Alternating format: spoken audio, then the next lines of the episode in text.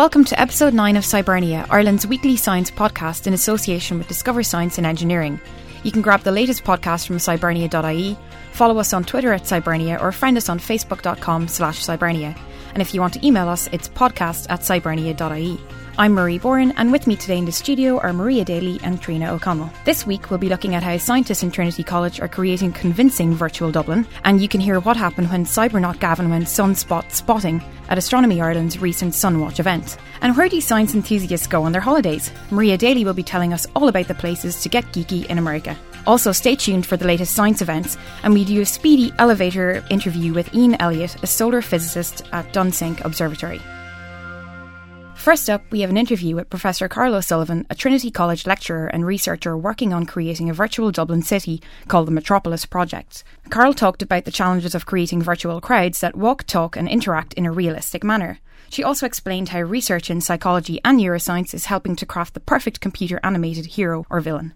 Are there several key elements for creating a believable virtual human being, and what would those elements be? Okay, well, first of all, there's the the visual appearance Yeah. of the object of the of the person. So their skin, how the light reflects off their skin. So there's been a lot of research, for example, in computer graphics on subsurface scattering. So what happens? The light hits the skin, it doesn't just bounce off; it also gets absor- absorbed. And simulating that realistically actually contributes a lot to creating a really believable uh, virtual human. So, for example, there's people uh, in uh, University of Southern California. A guy called Paul Debevec uh, has a digital Emily project. Um, um, where he's captured a lot of how the light bounces off off the skin, uh, and has been able to create incredibly realistically appearing uh, characters.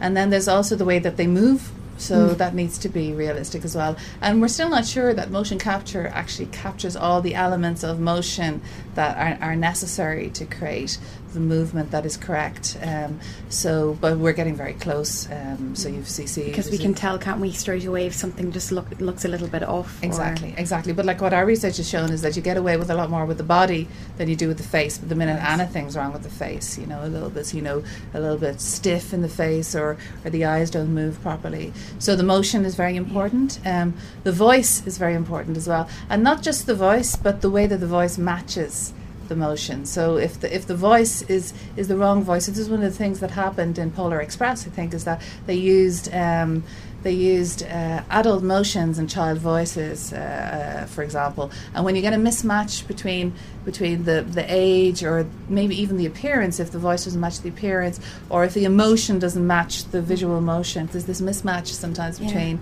what the people are doing, what they're saying, and, and, and the way that they move. Um, and obviously, it's come on a lot a lot since then. And then another very important element is interactions. And today I spoke about interactions as well. Is that when somebody interacts with the environment, okay, so you, you can get fantastic motion, you can get fantastic appearance, but if they don't interact with the virtual environment as if it was the real world, so sometimes you can get people like sliding along the ground or not looking like they're not really um, having the effect on the environment that they Yeah. should, or interacting with somebody else if they're fighting, if they don't touch them quite right, or if they don't interact with each other quite right. I think that's something else that can lead to. Uh, interactions looking and people looking like, hmm, hang on, you know, the suspension of disbelief, you know, uh, uh, it's like there's something really wrong there, yeah. It's incredibly complex. I don't know know. how you can do all of that. I mean, you think about the human face.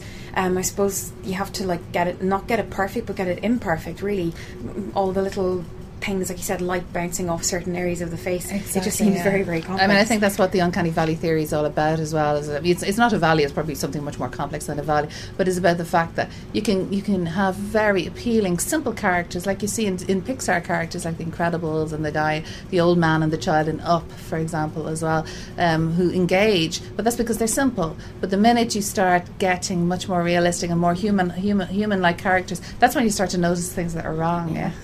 And you're talking about appealing as well, and you're saying villains and heroes. What makes an appealing virtual character? How do we extract something like like Hannibal Lecter you mentioned, or someone else from a film, and capture that essence and make a virtual character really someone that you can love or hate very easily? Absolutely, that's exactly what our new project Captavatar is all about. Is trying to, but luckily there's a lot of research in in psychology and neuroscience that explains what makes people attractive. So, for example, people are attracted to people who are like them, There's been experiments where like faces have been morphed into somebody's own face, you know, or, or you know, They're- they're like, "I like and they face I like that face best. yes, hilarious. yeah, you know. So there's things like that. Plus, there's things like. Um, Eye movements and gaze, um, Yeah. the way that people gesture, um, all of those things can tell you that somebody's trustworthy. Or a little, if, if just a tiny little change could give you a signal that I don't really trust that person, I don't really like them. Sorry. Okay. So you've mentioned yeah, Captavatar, which is pretty cool, and then you've got something called Metropolis that was started in 2007 and Yeah. is now finishing up already to Yeah, be oh, released. to evolve into its next yeah. uh, next so tell me something about that? It seems quite amazing. Like it's in a, a whole complex world of characters that interact properly. Exactly. Yeah. I mean, what's nice about Metropolis is that it's a real research challenge because you know many many people creates you know lots of challenges for for the computing plus also for the appearance and the memory you know how much memory do you need to store all these different assets yeah? So it's about creating a virtual city. Uh, we've been uh, setting about creating a virtual Dublin but it could be any city. The the technology is applicable to any city. Dublin is our showcase of course. Yep. um, and uh, it's creating crowds that are uh, behave in a multisensory way, so that you can you can perceive the way that they walk, the way that they talk. You can hear the sound of their of their motions. Um, and what we're trying to do is understand how we can really engage people in the crowd in this way and create the social signal of a crowd um, using sound, vision, motion, and such like. So we've populated virtual Dublin with crowds of characters who are walking and talking together and uh, interacting in, in, in different ways. And you showed a video of um, people shoving people around, which looked like loads of fun. what was what was that about? Is that a very important part of Metropolis? And I've done interactions between uh, rigid objects colliding, physics for games, kind of, kind of, kind of interactions. Now I'm interested in physical interactions between characters in, in, a, in a crowd scenario in a city. Um, and so the pushing was the first one we started because that's easy enough to measure. Um, and um, and uh, what we're interested in is just how how important how how how we know that people aren't very good at perceiving physics um, of, of objects but what happens if you play around with the physics of people interacting yeah so that was that's yeah, you'll notice. You actually mentioned that all of this research is going towards um, it has therapeutic value. Absolutely. I mean, I think games. Every new technology has its early adopters. So very often, the, you know, the army might, might might sponsor one type of research. The movie industry and the games industry have obviously been the forerunners in, in sponsoring the research and the development in, in, in computer graphics. But in, in essence, computer graphics and animation and virtual environments is all about reflecting life and reflecting reality. Um, it's about us, you know, and an increasing number of older users are using computer games, especially with the advent of, for example, the Wii Fit. You see a lot of very, you know, you know senior citizens using, you know, the kung fu uh, uh, uh, exercise, or the uh, um, they're- might be using Skype, for example, with the, with their with their grandchildren. They're becoming more aware Yeah, of, of technology, and with an increasingly aging population, there's a huge economy, the known as the silver economy, for, of, of, of, of, of future consumers for these kind of products. And it, it would be very foolish and short-sighted to focus all the energy on, on the teenagers, you know, whereas you have this, this, this entire population. And the other thing about this population is that um, there's an increasing number of people suffering from Alzheimer's, early onset Alzheimer's, um, other types of cognitive decline, um, Parkinson's, uh, falling that, that, that actually take people's independence away much too early. Whereas it's shown that there's a connection between uh, keeping active cognitively and, and, and putting back this cognitive cognitive decline and keeping exercising or interested in things. Even with Alzheimer's, the, the apathy that, that, that sets in with Alzheimer's actually contributes to the to, to the, the, the condition becoming worse faster. Whereas if you can if you can if you come new if you can get new kind of activities that somebody can do in their home or while they're walking around with a, with a mobile device uh, uh, whatever that maintains their interest in i- i- and engagement. And I think virtual reality and games, casual games, universal games, games with universal appeal, are really the way forward. Especially as, as the current generation gets older, like in twenty years' expect time. to keep playing with you know, like we'll- technology. yeah. exactly, you know, we'll be much more more accepting of, of these kind of technologies. Yeah.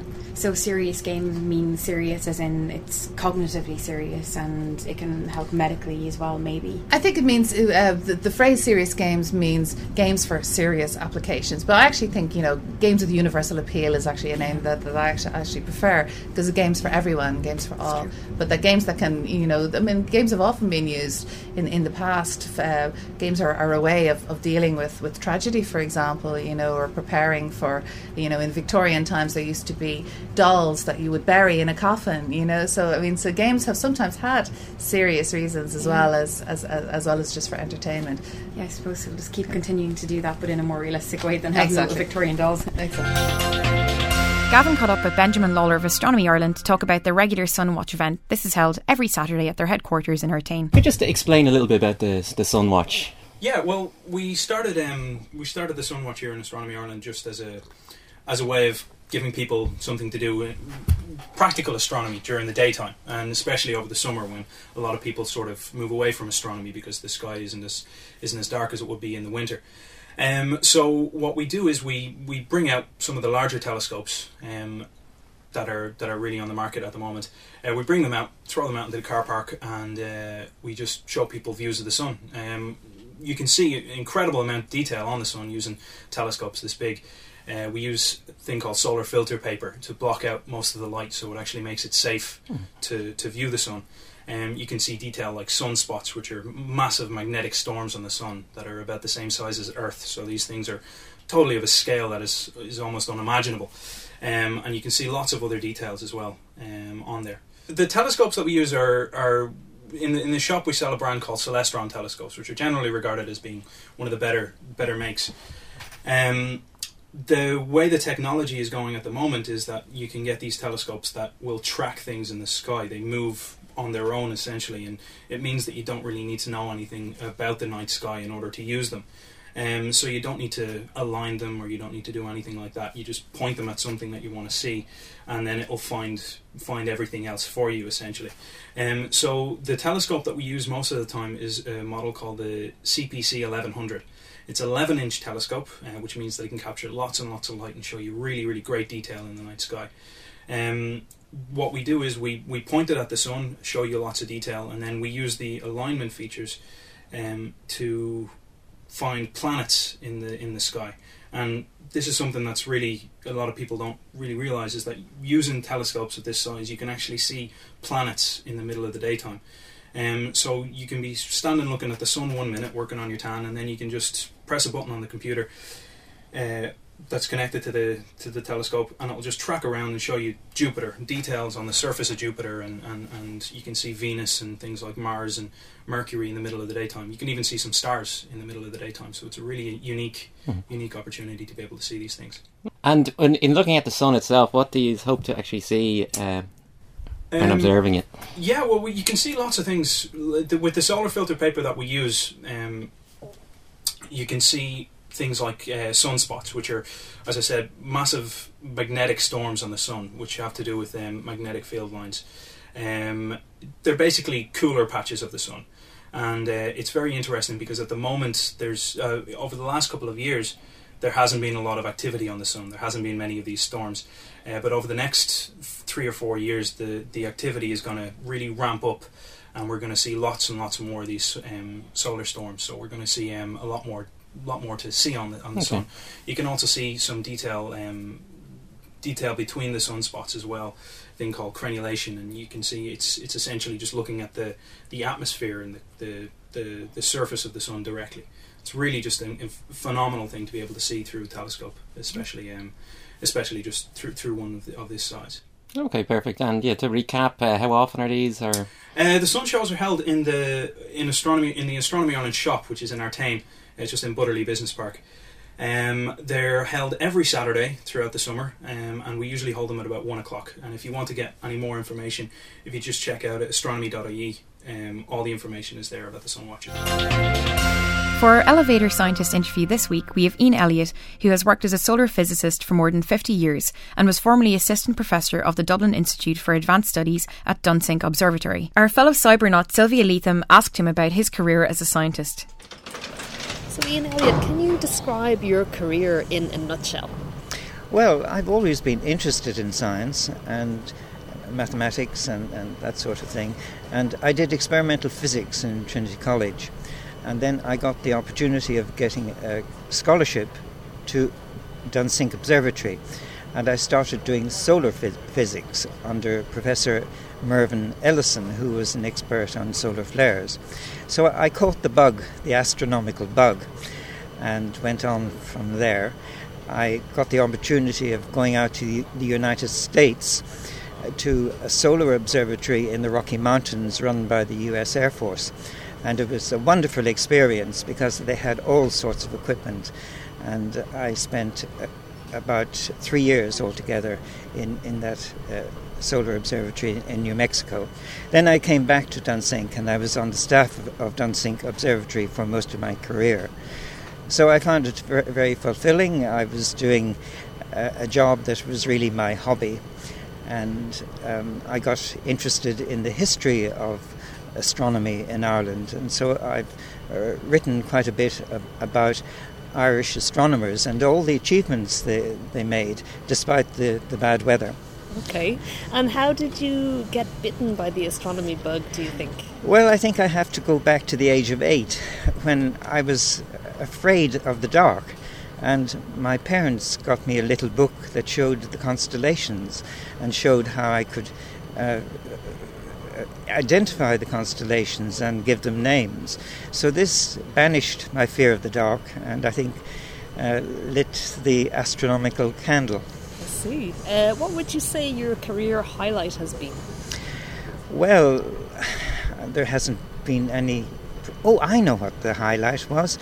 Um, I, when I was doing my research in, in Dunsink Obser- Observatory, I was uh, looking through a instrument that's known as spectrohelioscope. And the first time I looked into it, I saw what's known as a class 3 flare. This is the biggest sort of flare that you can see on the sun. So I think that really sealed my interest in, in astronomy. Ian Elliott, thank you very much. You're welcome. This week's Culture Corner is part of our Science Holiday special. So, Maria, you've been on several science themed holidays over the past few years, um, specifically in America. Can you tell us about those? I just put a list together of a few places that I've been that I thought were nice, and then uh, one or two that maybe I'd like to see in the future. Excellent, yeah. So uh, the first was um, back in 2000. I visited the National History Museum in New York. So um, it's obviously a good while ago now, but uh, I I remember it being very big and lots of dinosaurs and um, they kind of had the animals and themes. So the buffalo had a a theme behind it and all that kind of. I remember from Catcher in the Rye where he hides out in the museum, and then when I went there, it's the first thing I thought of, apart from all the creepy dead stuffed animals.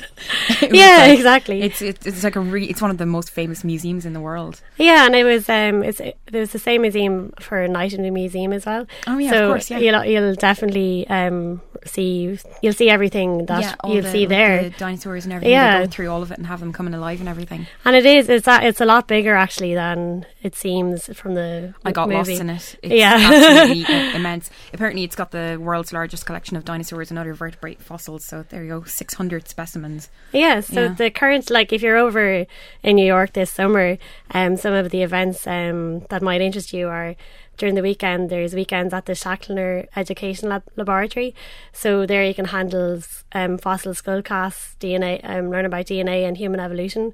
There's also the Fossil skull casts, So the so not actual. They won't let No. you play with fossils. I doubt. That Do you was- want to be the one who breaks up the last known specimen of something? I was, uh, but I actually remember. I, everybody's probably done this as well. Like um, as a kid, finding like a stone with a little sort of a shell fossil in it because there's so many around Ireland. Yeah, you find loads of them on the Yeah. beaches. Yeah. They're so much fun. You're just like, I found something u- unique and special. Yeah, they're brilliant. Um, yeah, I really love finding them now. Yeah. But uh, one of the other things is the brain, the inside story. So it's all about the brain, and that's until the 14th of August. So sounds interesting if you want to know more about that. So you don't have to go shopping for shoes and do the whole Sex in the City thing. You can actually do something quite intelligent. Not that shoe shopping isn't. well, maybe a mixture of both. They're both, yeah. so, um, so what other places did you go to in America? Yeah, so uh, one of the other, um, while I was J1ing, I went to uh, San Diego Zoo. Oh, cool. So many of my friends uh, actually work there. But uh, yeah, it's it's a really really big zoo. It's the I've been to a good few zoos, and it's pro- it's the best one I've been to um, so far anyway. but it has um, four thousand rare and endangered animals.